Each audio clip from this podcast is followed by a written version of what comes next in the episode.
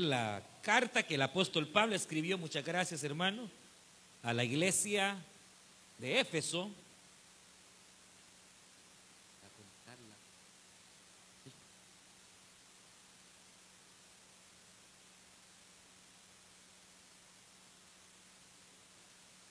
Capítulo número 3 es el que corresponde estudiar.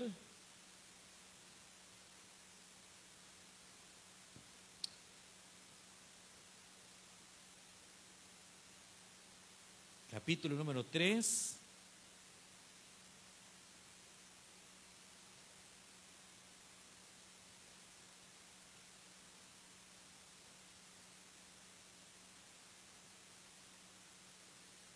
Y versículo 1 vamos a, vamos a leer.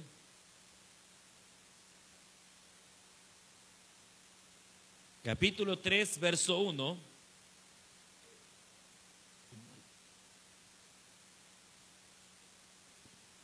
Y dice un fuerte amén cuando tenga lista la palabra del Señor.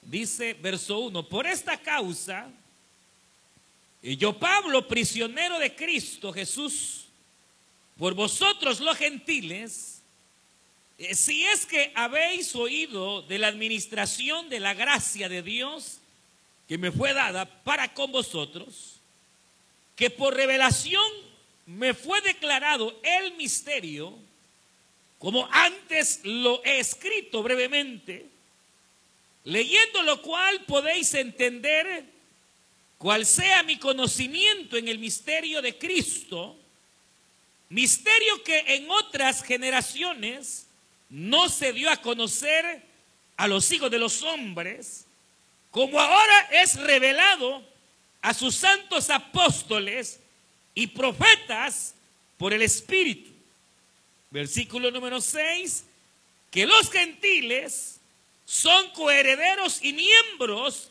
del mismo cuerpo y copartícipes de la promesa en Cristo Jesús por medio del Evangelio, del cual yo fui hecho ministro por el don de la gracia de Dios que me ha sido dado, según la operación de su poder, a mí que soy menos que el más pequeño de todos los santos, que me fue dada esta gracia de anunciar entre los gentiles el Evangelio de las inescrutables riquezas de Cristo y de aclarar a todos cuál sea la dispensación del misterio escondido desde los siglos en Dios que creó todas las cosas para que la multiforme sabiduría de Dios sea ahora dada a conocer por medio de la iglesia a los principados y potestades en los lugares celestiales, conforme al propósito eterno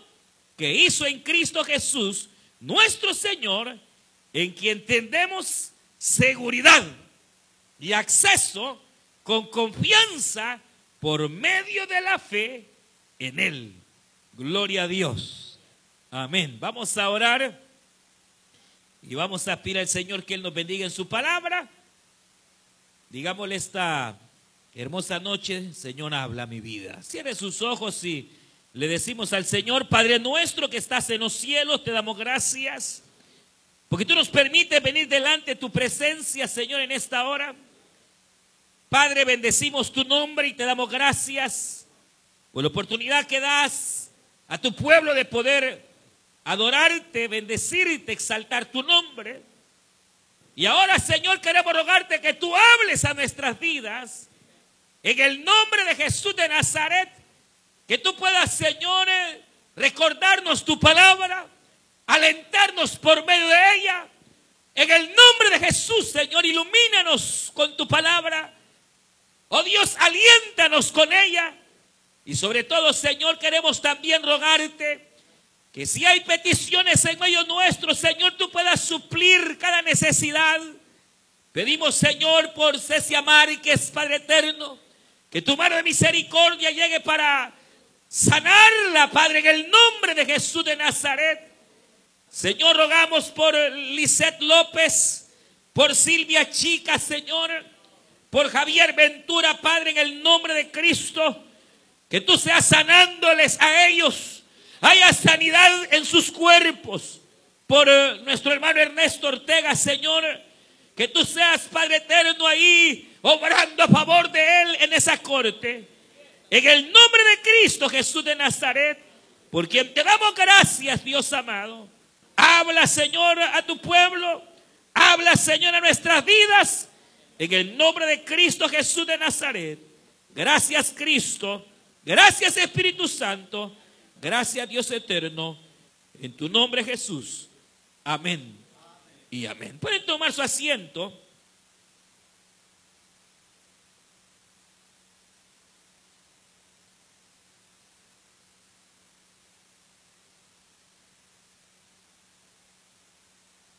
Y continuando, precisamente este, este maravilloso estudio de esta carta que el apóstol San Pablo escribió precisamente a la iglesia en Éfeso y que decíamos hace algunos miércoles que realmente el apóstol San Pablo viene eh, pretendiendo a través del Señor que la iglesia pueda recordar y nosotros obviamente eh, recordar y quizás asentar esos grandes beneficios que hemos llegado a tener gracias a la muerte y a la resurrección de nuestro Señor Jesucristo. Y entonces eh, decíamos hace algunos miércoles que parte de eso es que, si bien es cierto, antes como personas gentiles, estamos dentro de un plan y dentro de ese plan anterior eh, fuera, hemos sido llamados a ser parte de un mejor plan, de un mejor pacto, al grado que ya no somos eh, personas extrañas al plan de Dios, ya no somos personas extranjeras al plano de Dios o al deseo de Dios, sino que ahora somos ciudadanos. Amén. Herederos en Cristo y hechos hermanas y hermanos a un nuevo pacto que es aún mayor que el pacto que Dios tuvo con Israel. Y entonces hablamos de esa ciudadanía que realmente tenemos como cristianos. Ahora, el apóstol Pablo, a raíz de eso que él ha venido confirmando, esa, esa posición maravillosa que tenemos como hijos de Dios, viene y al llegar al capítulo 3, eh, trae este mismo pensamiento. Por eso el versículo 1 dice, por esta causa. ¿Cuál causa? E, el hecho de entender que tenemos en Cristo una posición maravillosa es que Pablo dice, eh, estoy hoy prisionero y soy prisionero de Cristo por ustedes. ¿Por qué? Porque a causa de la predicación a los gentiles, a causa de que ahora eh, Pablo estaba y a través de su ministerio había mostrado que Dios tenía también un plan con las personas no judías y que esa selectividad que antes se consideraba que únicamente los judíos eran herederos de salvación, que ellos serían obviamente eh, el pueblo eh, eh, escogido de Dios y que fuera de ellos no había favor de Dios a la humanidad, eso fue, fue quitado en Cristo y, sobre todo en la proclamación que Pablo hizo, al grado que recuerde que, por ejemplo, Pablo, él comienza predicando a los judíos, pero también empieza a predicar a los gentiles. Y además, si usted ha leído el libro de los Hechos y lo estamos estudiando los sábados, uno se va dando cuenta que llega un momento en el cual básicamente Pablo deja de predicar a los judíos y comienza a dedicarse a predicarle únicamente a los gentiles.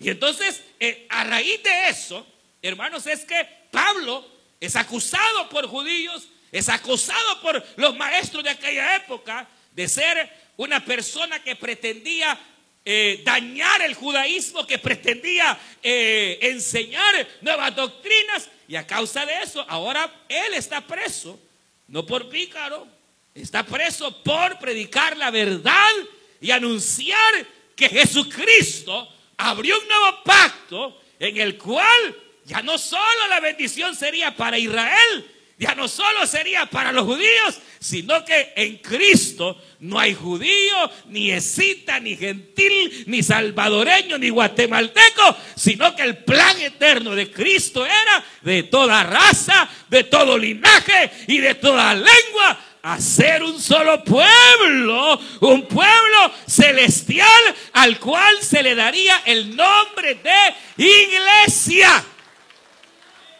Entonces, eh, eh, es a esto que Pablo se refiere cuando él dice, eh, en el versículo dice, si es que habéis oído, ahí Pablo habla un poquito irónicamente. Pablo dice, si es que ustedes se han dado cuenta que mi apostolado es para los gentiles, claro que sabían. ¿Cómo que no iban a saber si, si ellos mismos eran fruto del ministerio de Pablo? Entonces Pablo dice, si es que ustedes han oído de la administración o del llamamiento que yo recibí para ser apóstol a los gentiles, a ustedes que no son judíos, a ustedes que no son de linaje de, de, qué en carne, de Jacob, de Israel, pues a ustedes Dios me llamó y me envió a predicarles. Así como Dios levantó a Pedro para que Pedro fuera apóstol y predicase a los judíos, a mí también Dios me levantó para ser predicador hacia todo aquel que no es, obviamente, judío y es gentil. Y entonces, lo que el versículo 2 establece es así como una ironía, si es que no se han dado cuenta, aunque ya sabían, aleluya, ¿verdad?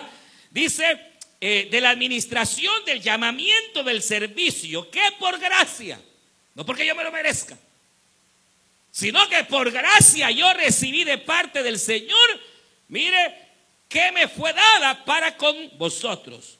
Versículo 3, que por revelación me fue declarado, y aquí viene la palabra clave, misterio. ¿Cuál es este misterio? Eh, eh, es precisamente eso, que la gentilidad o el no judío también llegaría a ser benefactor o quien recibiría las misericordias del Señor. Y entonces a esto Pablo obviamente lo llama un misterio porque fue algo que estaba oculto, escondido, algo que no estaba revelado o no se había demostrado de manera plena. Y es que este libro de Efesios, que ya dijimos es la epístola de la unidad, también es la epístola de los misterios.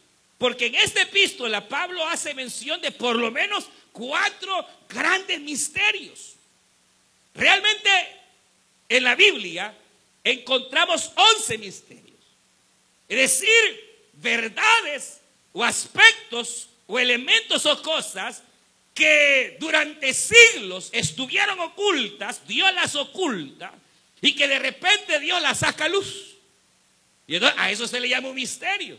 Recuerde, por ejemplo, San Mateo capítulo 3, si usted tal vez lo ha leído, cuando se habla de toda una serie de parábolas que vendrían a hacer una figura de la iglesia.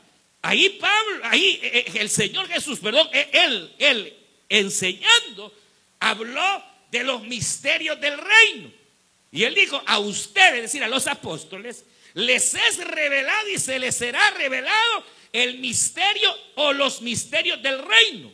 El capítulo 13 de San Mateo es básicamente la historia de toda la iglesia en parábola. Una pequeñita semilla, así sencillita, caerá y se hará un gran árbol que crecerá y que abrazará o albergará toda clase de aves. Aleluya.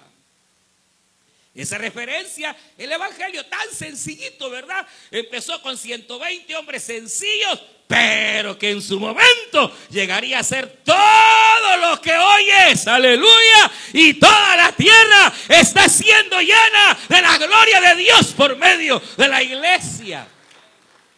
Y, ahí hay de todo. Aves, aves buenas, aves no tan buenas, y, y cuervos y sopilotes y todo, y buitres y de todo. O sea que la iglesia habría de todo. Aleluya capítulo 13, la semilla y, la red que pesca y saca buenos y malos, todo es buenos y malos peces, todo en la iglesia. Y, Juan, y, el Señor ahí establece en Mateo que habrían misterios que serían revelados, obviamente, a la iglesia, misterios que en un momento dado estuvieron ocultos, que las personas que recibieron el llamamiento de Dios a lo mejor ni no se dieron ni se percataron, pero que en su momento o llegado el momento Dios los revelaría. Y uno de esos misterios es la iglesia, escondida. Por eso que todo el Antiguo Testamento eh, y, y en la historia judía hasta hoy, para ellos es hasta cierto modo chocante que se hable de que el Dios de ellos es también nuestro Dios. Para ellos no lo logran entender, hermano. Porque para ellos su Dios es solo ellos. Pero bíblicamente es también nuestro Dios. Y no solo eso, Pablo establece que las bendiciones que Dios otorgó a Israel también han sido dadas a nosotros. Es más, yo le voy a decir algo, realmente nosotros estamos en una posición mayor que Israel. Y ahí andan un montón de iglesias que se andan judaizando y que ahí andan usando las cosas judías y que meten cosas judías en la iglesia porque eh, eh, está ese, esa cuestión con Israel y, y una cosa que se pasa. Porque realmente por Israel hay que orar porque es el pueblo terrenal de Dios. Pero la iglesia, usted que es parte de la iglesia, está en una mejor posición que Israel. Estamos en una mejor posición que Israel. Solo acuérdese que Jesús habló en la última cena, este es un nuevo pacto. El pacto de Dios con del Padre con Israel va a quedar fuera. Y empieza otra nueva dispensación, un nuevo pacto que es más grande, es mayor. Y todo el libro de Hebreos, si usted lo ha leído, es la superioridad del pacto nuevo al pacto viejo. ¿Y cuál es el pacto viejo? El trato de Dios con Israel. ¿Y cuál es el pacto nuevo? El trato de Dios con la iglesia. Entonces nosotros, hermanos, estamos en una posición más bendecida. Aleluya. Y las promesas de Dios que eran para ellos también son nuestras.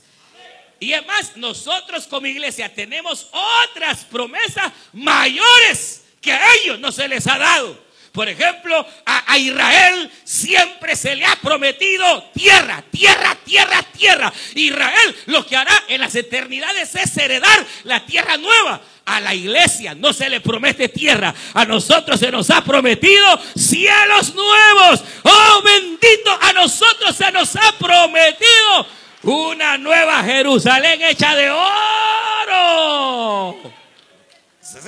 Y, eh, eh, por eso, hermanos, la iglesia está en una posición mejor.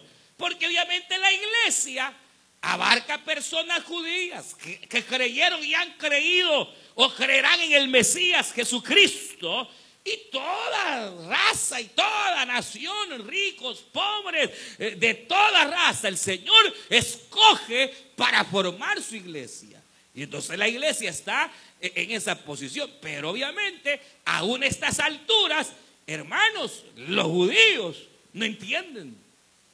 No, no entienden eh, eh, esta realidad que en el plan de Dios, básicamente, y esto no sé cómo se va a oír, pero básicamente en el plan de Dios, todo la, la que eh, diríamos, todo el trato de Dios con Israel era por guardar un pueblo por medio del cual en la carne viniera Jesucristo. Pero de ahí, el plan, una vez revelado de Cristo, sería superior. Y entonces todo lo que aquí viene es esto. Por ejemplo, dice, mire, verso 3, que por revelación me fue declarado el misterio. Como antes ya lo he escrito, verso 4, leyendo lo cual podéis entender mejor cual sea mi conocimiento en el misterio de Cristo. ¿Cuál es el misterio de Cristo? Es precisamente que Cristo moriría también por gentiles y no solo por judíos. Misterio que en otras generaciones, generaciones, fíjese, generaciones. ¿Por qué? Porque el misterio de la iglesia estuvo oculto por más de dos mil años.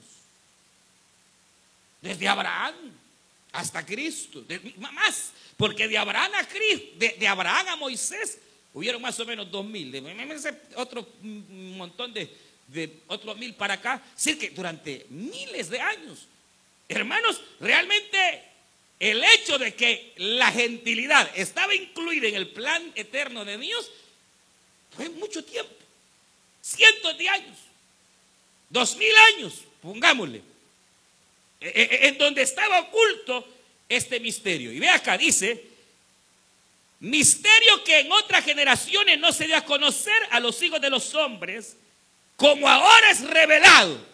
Oiga, a sus santos apóstoles y profetas por el Espíritu, que los gentiles son coherederos, miembros del mismo cuerpo, coparticipantes de la promesa de Cristo Jesús por medio del Evangelio, del cual yo fui hecho ministro por el don de la gracia de Dios que me ha sido dada según la operación de su poder. Entonces el misterio es este, que la iglesia estaría formada por personas gentiles y por personas judías y que de todos el Señor haría, ¿en qué diríamos?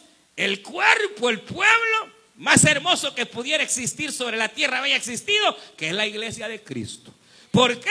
Porque nuestro pacto no está basado en leyes, no está basado en aspectos eh, legales, ni, ni de sangre, ni de carne, sino que nuestro pacto, nuestro linaje está, hermanos, establecido por únicamente la sangre, eso sí, de Jesucristo, que quien murió en la cruz del Calvario, y eh, hermanos, en sus promesas.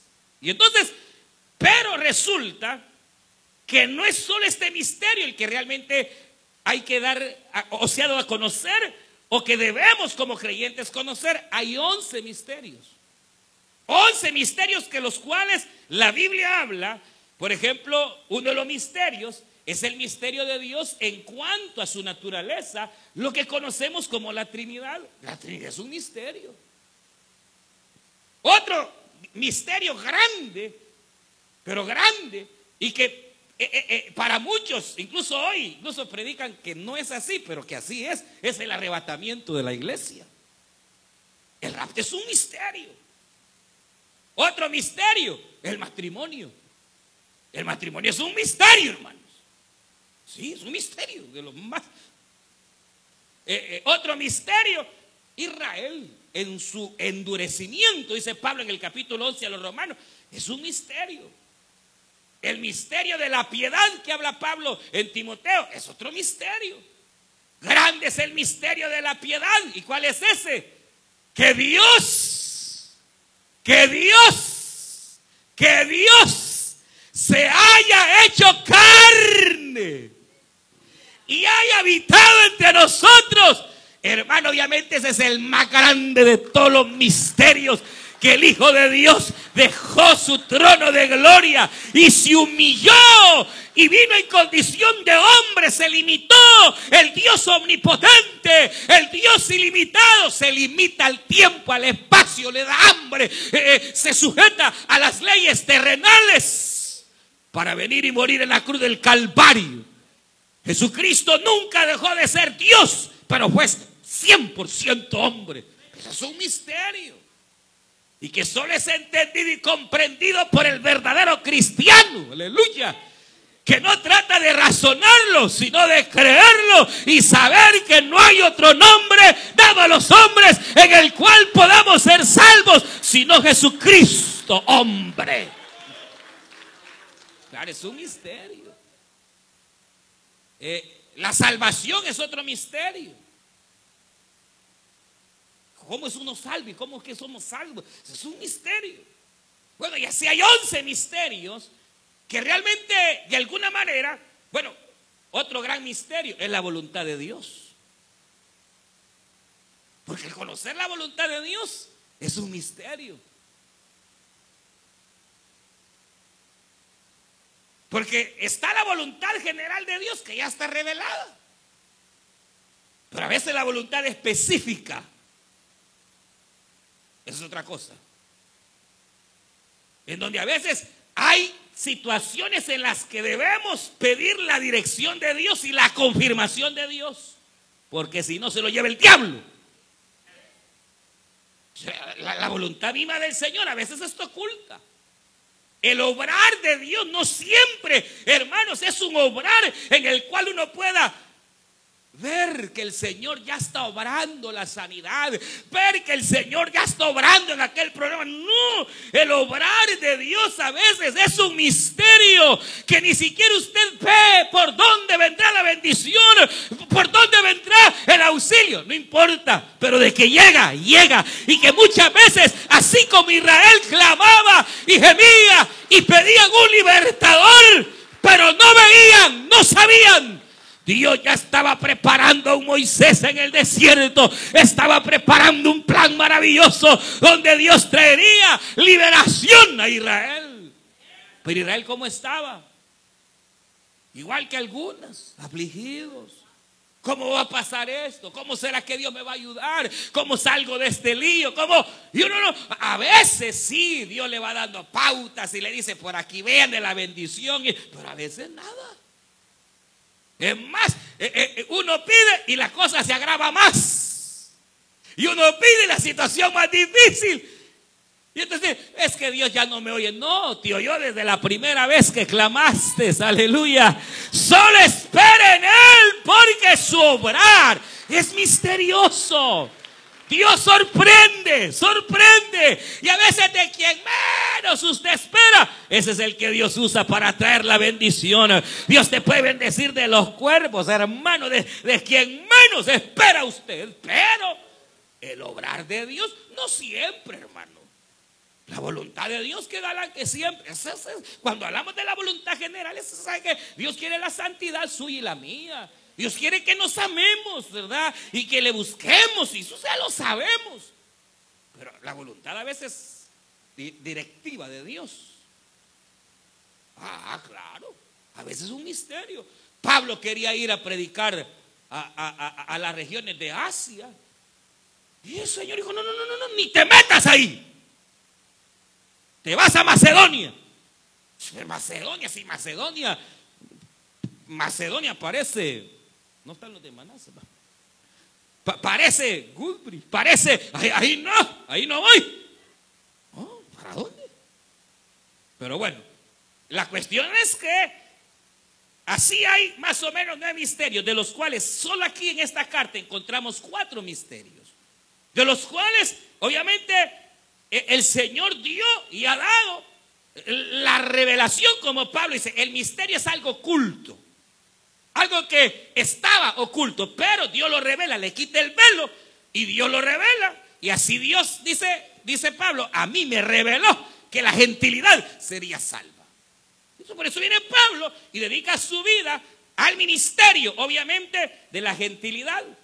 Pero por ejemplo, eh, hablando de los misterios y hablando y viendo el tiempo en que estamos, obviamente Quizás el otro misterio que es bien necesario recordar es el arrebatamiento.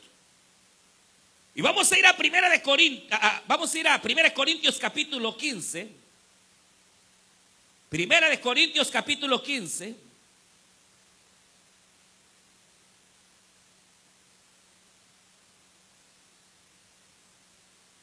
Y vamos a leer versos 51.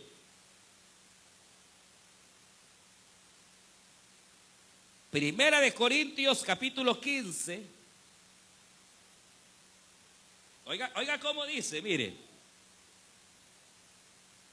Y vamos a abrir la Biblia también en Primera de Tesalonicenses capítulo capítulo 4. Primera de Corintios capítulo 15 verso 51 y Tesalonicenses primera carta capítulo 4. Mire, verso 51 dice, he aquí os digo un misterio. Ya ve, ahí está. Hay otro misterio. ¿Cuál misterio? Ah, que no todos moriremos o no todos dormiremos, pero todos seremos transformados, tanto los muertos como los que estemos con vida. Pero ¿y cuándo? La venida del Señor. Y dice, mire, en un momento, en un abrir y cerrar de ojos, a la final trompeta. Fíjese, porque se tocará la trompeta.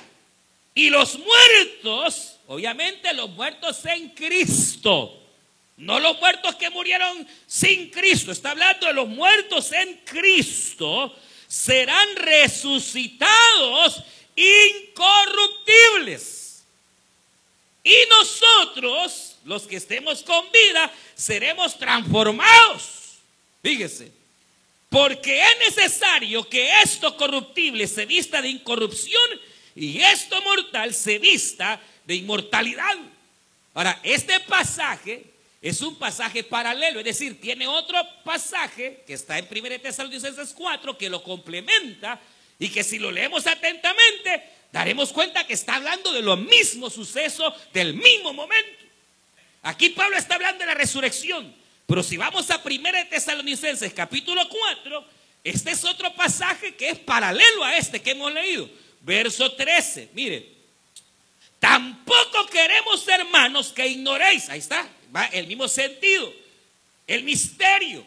En este caso Pablo dice que ignoréis, 1 Tesalonicenses 4:13, acerca de los que duermen. Ah, ¿verdad que ahí apareció la palabra dormir? ¿Están muertos? Ustedes no, ¿verdad? Ustedes están vivos. Pero en la primera carta aparece la palabra dormir. Los que están dormidos serán resucitados, dice Pablo. Aquí mismo aparece otra vez la misma palabra dormir. Oiga, acerca de los que duermen, para que no se entristezcáis como los otros que no tienen esperanza. Porque si creemos que Jesús murió y resucitó, así también traerá. Oiga, Dios con Jesús a los que durmieron, traerá, levantará. Oiga, por lo cual os decimos esto en palabra del Señor. Es decir, lo que yo voy a decir es palabra de Dios, dice Pablo, es palabra del Señor. Nosotros que vivimos, que habremos quedado hasta la venida del Señor, no nos adelantaremos a los que durmieron, porque el Señor mismo, con voz de mando, con voz de arcángel y con trompeta, ¿Apareció la palabra trompeta ya en Corintios, sí o no? Sí. Entonces mire, porque el Señor mismo con voz de mando, con voz de arcángel y con trompeta de Dios descenderá del cielo y los muertos en Cristo resucitarán primero y luego nosotros, los que vivimos, los que hayamos quedado, seremos arrebatados entonces, ya ve que en 1 Corintios Pablo está hablando del rapto. Y aquí en esta carta Pablo vuelve a rectificar ese mismo suceso en la venida de Cristo. Pero sin embargo, mire lo que dice, dice, luego nosotros los que vivimos, los que hayamos quedado, seremos arrebatados juntamente con ellos en la tierra, no, en las nubes. ¿Para qué? Para recibir, encontrarnos, para ver cara a cara al Señor en la tierra, en Israel, en el valle eh, de Megiddo. No, en el aire. ¿Para quedarnos aquí en la tierra?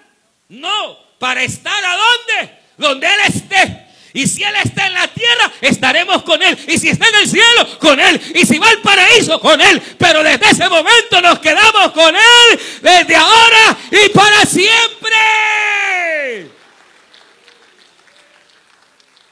quiere decir aquí no está hablando de lo que nosotros entendemos como la segunda venida de Cristo, donde todo ojo le verá, donde Él vendrá como el relámpago y se quedará aquí en la tierra y vendrá Israel a reinar. No, es otro evento. ¿Estamos? Aquí no habla de que Él viene a reinar. Aquí no habla de que nos quedamos con Él en la tierra. Aquí habla de un suceso en el cual Dios levanta, Dios atrae, Dice que, dice que los que estemos con vida seremos arrebatados. Y esa es la palabra griega arpaso, que significa jalar. Jalado. Tomado con fuerza. Porque mire, el rapto tiene que ser así. Porque hay muchos que ni irse quieren. Y si se tratara, hermano, Dios mío, La Biblia habla de una fuerza poderosa que nos jalará. Porque muchos tienen un corazón, hermano, que cuando piensan en la venida de Cristo se entristecen. Van a dejar el negocio, van a dejar la casa. ¿Quién le va a quedar? Si a la larga, hermanos, uno quizá ni se quiere. Por eso es un rapto, porque seremos arrebatados. Diga gloria a Dios. Y esa es una palabra fuerte. Así jalado, cuando lo jalan a uno. Y hay una figura tremenda cuando la Biblia dice que eh, usted se acuerda del Lot, que no quería, él, no quería salir de Sodoma. Los ángeles llegan, le avisan a él, a las hijas, a la mujer, no se quieren ir y están viendo que el fuego está por encender y no quieren salir. La Biblia dice literalmente en Génesis que los ángeles los jalaban, los sacaban. Les decía, apúrate, apúrate. Ojalá hayan ángeles, hermanos, que nos estén apurando y que nos acuerden que aquí solo vamos de paso, que aquí somos extranjeros, que aquí no somos ciudadanos. Nuestra ciudadanía está en los cielos, de donde viene Jesucristo.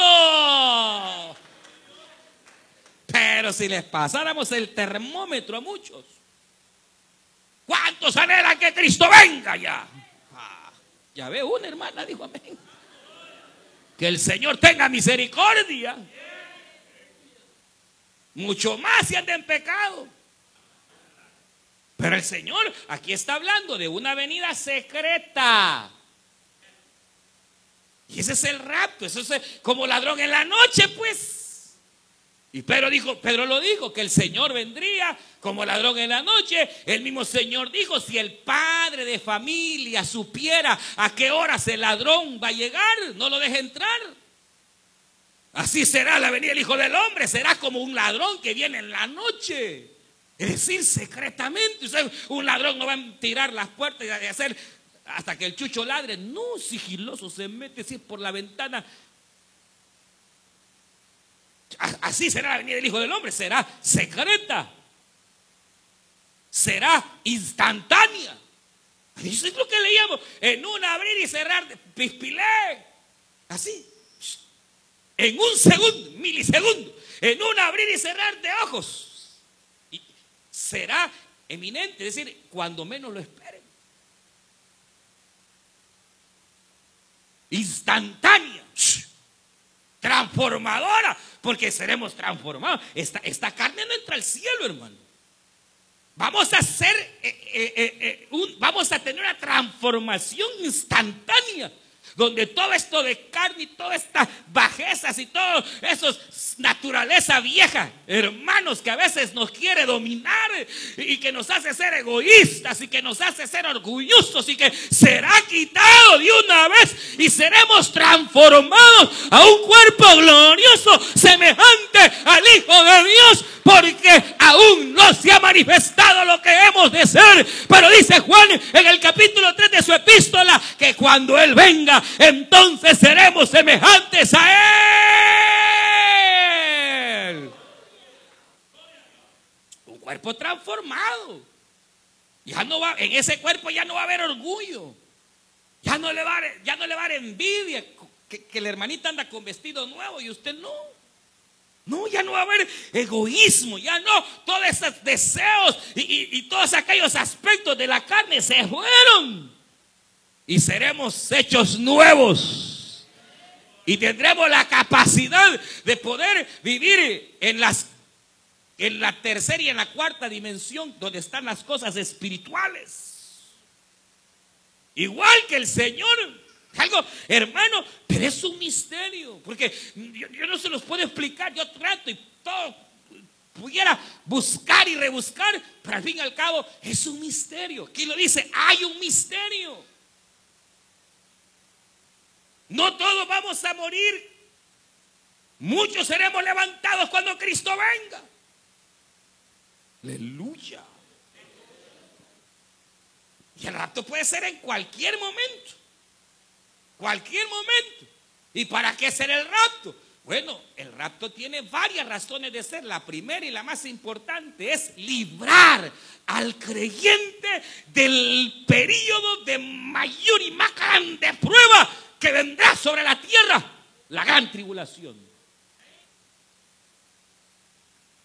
Isaías capítulo 26. No temas, pueblo mío. Escóndete en tus aposentos. ¿Y cuáles aposentos son? Juan capítulo 14. Les he dicho que me voy y se han puesto tristes. Pero yo les digo que les conviene que me vaya porque yo voy a preparar lugar para vosotros. Para que donde yo esté, vosotros también estéis. Y si no fuera así, ya se los hubiera dicho. Por lo tanto, yo me voy, pero volveré y os tomaré rapto, arpazo, os tomaré, os tomaré, para que donde yo esté, vosotros también estéis. Así es Isaías capítulo 26. Dice, pueblo mío, no temas, porque mientras la mano de Jehová se indignado sobre toda la tierra, tú te esconderás y estarás oculta en tus moradas. Ay, si no lee Apocalipsis capítulo 3, verso 10. Por cuanto has sido fiel y has guardado la palabra de mi paciencia. Y aunque han pasado los siglos y los años, todavía me sigues esperando. Diga gloria a Dios, porque hay iglesias donde ya no lo esperan. Hermanos, hay iglesias que creían en el arrebatamiento y hoy ya predican que no hay rapto. Por cuanto ha guardado la palabra de mi paciencia, entonces yo también te guardaré de la hora de la prueba que viene sobre toda la tierra. hermano, la gente, ¿por qué andan diciendo que no, que no hay arrebatamiento, que porque eh, eh, durante toda la historia de la iglesia nunca se predicó del rapto y no sé cuánta cosa, eh, hermano. Y, entonces dicen que Dios, de todas maneras, a su pueblo Israel lo, lo ha metido en grandes tribulaciones y no lo ha librado. Y ese es el argumento que muchos tienen, de decir que si a Israel no lo ha librado, ¿por qué va a librar la iglesia? Porque no entienden que mayor posición tiene la iglesia, número uno. Segundo, no entienden que es cierto, Israel ha pasado tribulaciones, pero esta que viene es la madre de todas las tribulaciones, hermanos. Tan grande será que Dios tiene que sacar a la iglesia para guardarla porque esta gente que enseña eso y que se olvidan de todas las promesas que hay, hermanos, en donde Dios ha prometido guardar nuestra vida. Él guardará tu alma, dice el Salmo, en lo oculto de su morada. Él nos esconderá en su tabernáculo en el día del mal. Hermano, es cierto, Probablemente pasemos, pero también es cierto que Dios ha prometido salvarnos, guardarnos. Dice la Biblia, no se dormirá el que te guarda. Aleluya. Caerán mil y diez mil a tu diestra, mas a ti no llegarán, ha dicho el Señor bendito. No temerás a la peste destructora y andan afligidos por la cosa esa que anda. No, tranquilo, usted tranquilo. En las manos del Señor nosotros estamos seguros. Él es nuestro pastor, Él es nuestro sustentador. Y aunque andemos en el valle de la muerte y de la sombra, Él estará con nosotros. Él estará con nosotros. Él estará con nosotros. Bendito sea el Señor para siempre.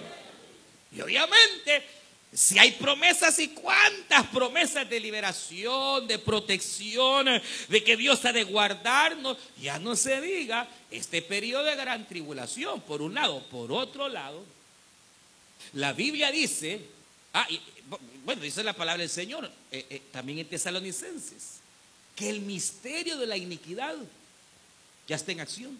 Eso es otro misterio. ¿Y cuál es el misterio de la iniquidad? El anticristo.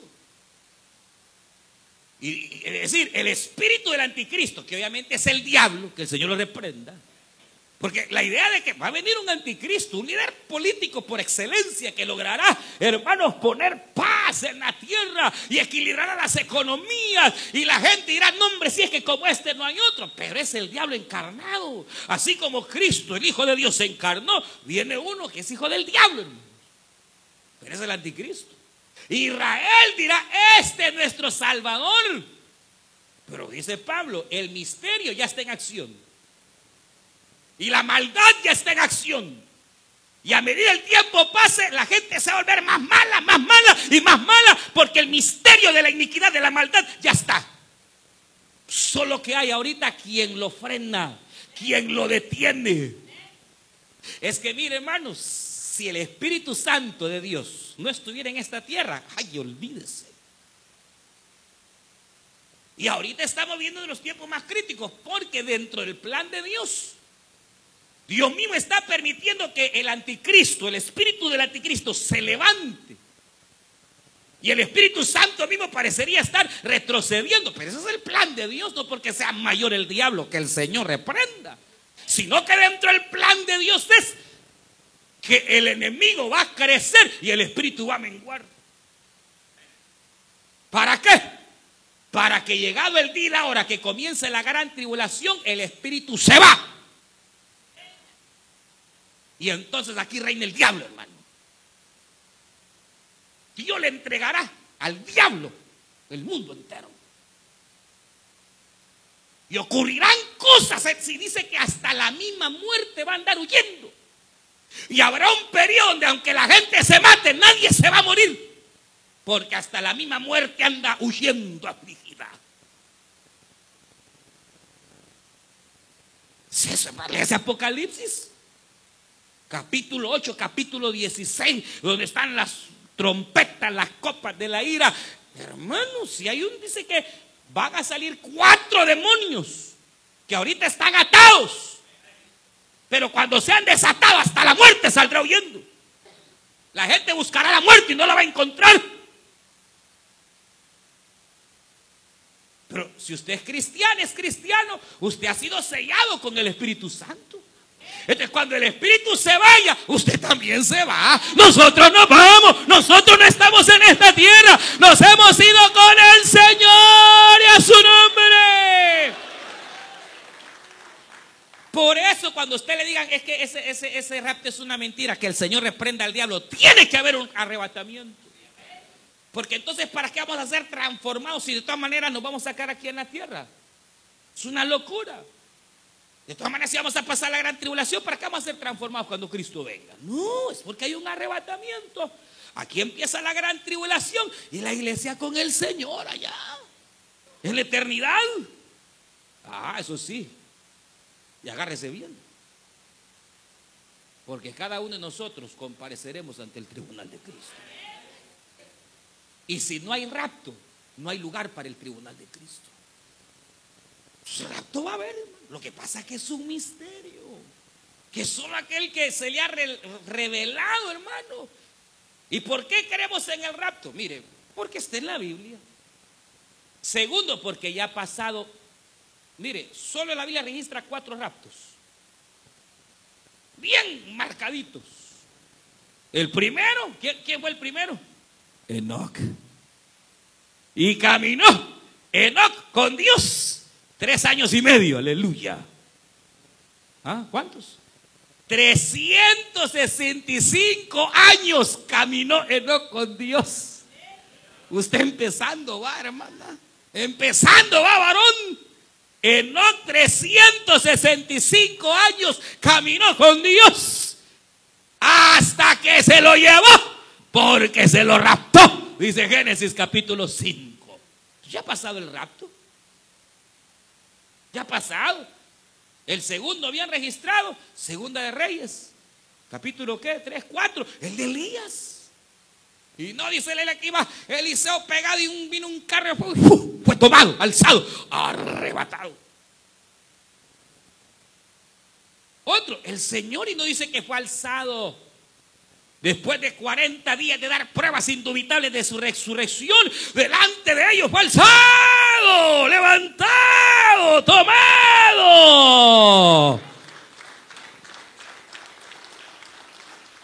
Y el cuarto, que es el más misterioso de todo, es el de Moisés.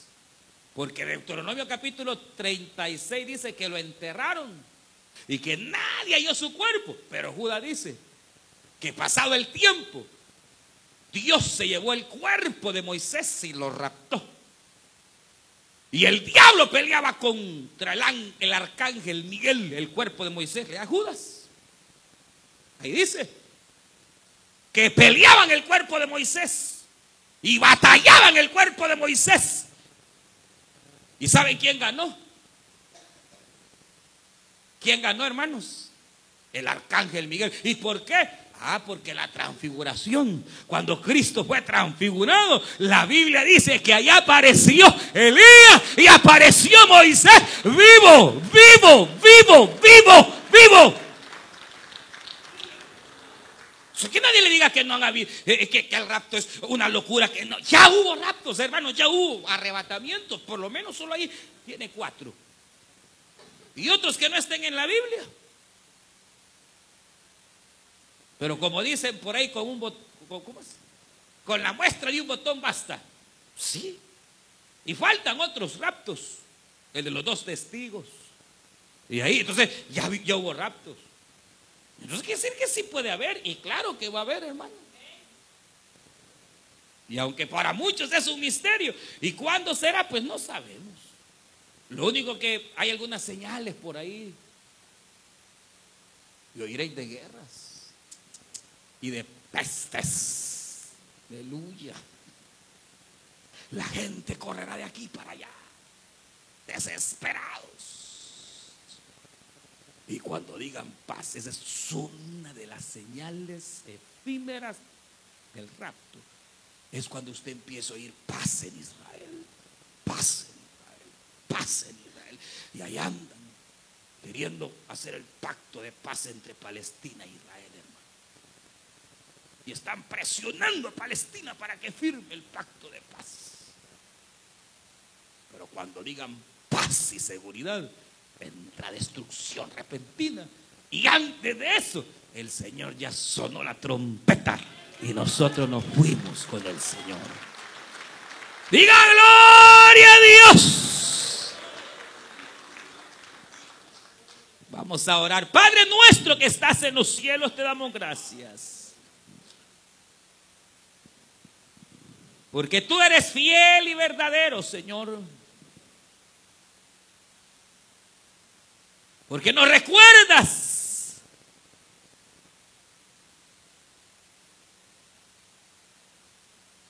estos hermosos misterios, Señor.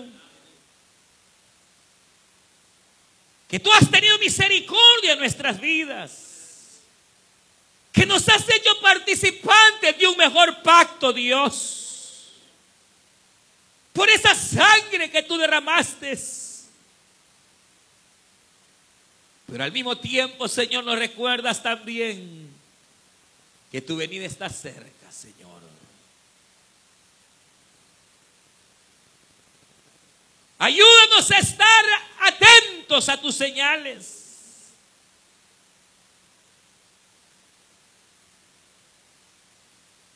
Oh hermano, hermano, la Biblia dice, por lo tanto, velad. Porque no sabéis a qué horas el Hijo del Hombre vendrá. Cuando veáis que la higuera Israel ha florecido, erguid vuestros cintos y vuestros lomos, porque la venida del Hijo del Hombre está cerca. Oh, digámosle, ayúdanos, Señor. A preparar nuestros corazones, nuestra vida, oh Dios. En el nombre de Cristo Jesús de Nazaret. A ti, Señor, damos gloria, honra y alabanza. Puestos en pie, hermanas, hermanos.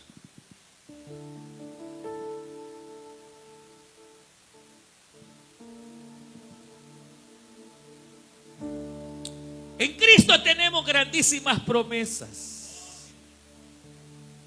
Dígale, ven Señor Jesús. Porque en un abrir y cerrar de ojos a la final trompeta, el Señor Jesús descenderá del cielo. Y los muertos en Cristo resucitarán primero. Y nosotros los que hayamos quedado, seremos arrebatados juntamente con ellos. Para estar por siempre con el Señor.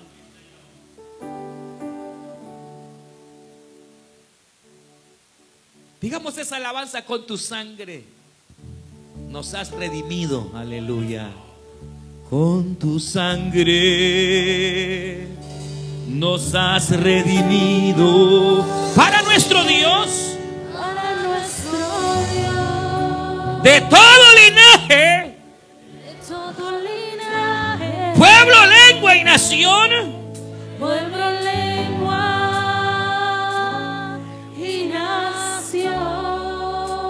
Nos has hecho reyes Nos has hecho reyes y sacerdotes y sacerdotes para nuestro Dios.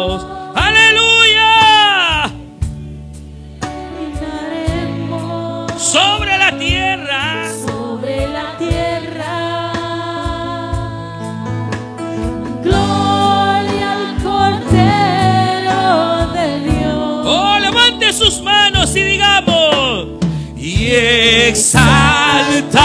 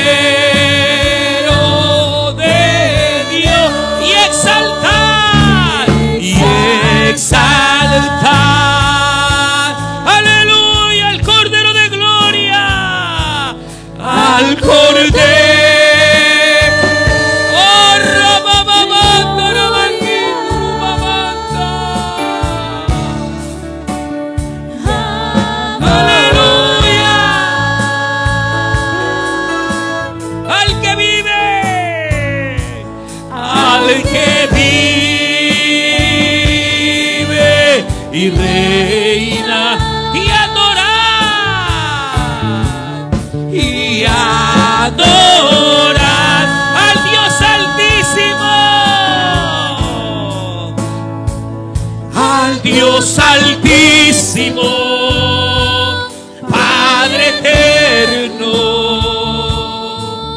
Cordero de Dios. Aleluya. Gracias Señor. Te adoramos Cordero. Ven Señor Jesús. Gracias Cristo. Pueblo Señor. Oh, hasta el día de tu, de tu venida, oh Dios. Cada vida Señor. En el nombre de Jesús de Nazaret. Gracias Cristo, gracias Señor. En el nombre de Jesús de Nazaret. Gracias Dios eterno. Amén Señor, aleluya. Y amén. Cristo está a las puertas, hermanos. Vamos a finalizar solamente recordándoles este sábado tenemos bautismos en agua, ¿verdad? Para aquellas células que tienen algún hermano o alguna hermana para bautizarse, pues hay que venirse con ellos o con ella para apoyarles, ¿verdad? Y aquí esperamos un culto pues glorioso, hermanos. Son las primicias del 2020, si Dios nos permite, ¿verdad? Este sábado hay bautismos en agua y esperamos pues, bueno, hay cerca, creo que no 23, 25 hermanos. Ojalá pues podamos tener un bonito, número, hermanos, ahí en este bautismo en agua. También los hermanos que tienen sus carros en el, en el centro del parqueo, colaborar, ¿verdad? Eh, con el parqueo también hay protemplo, así que bendiga también la obra de Dios del protemplo y recuerde culto.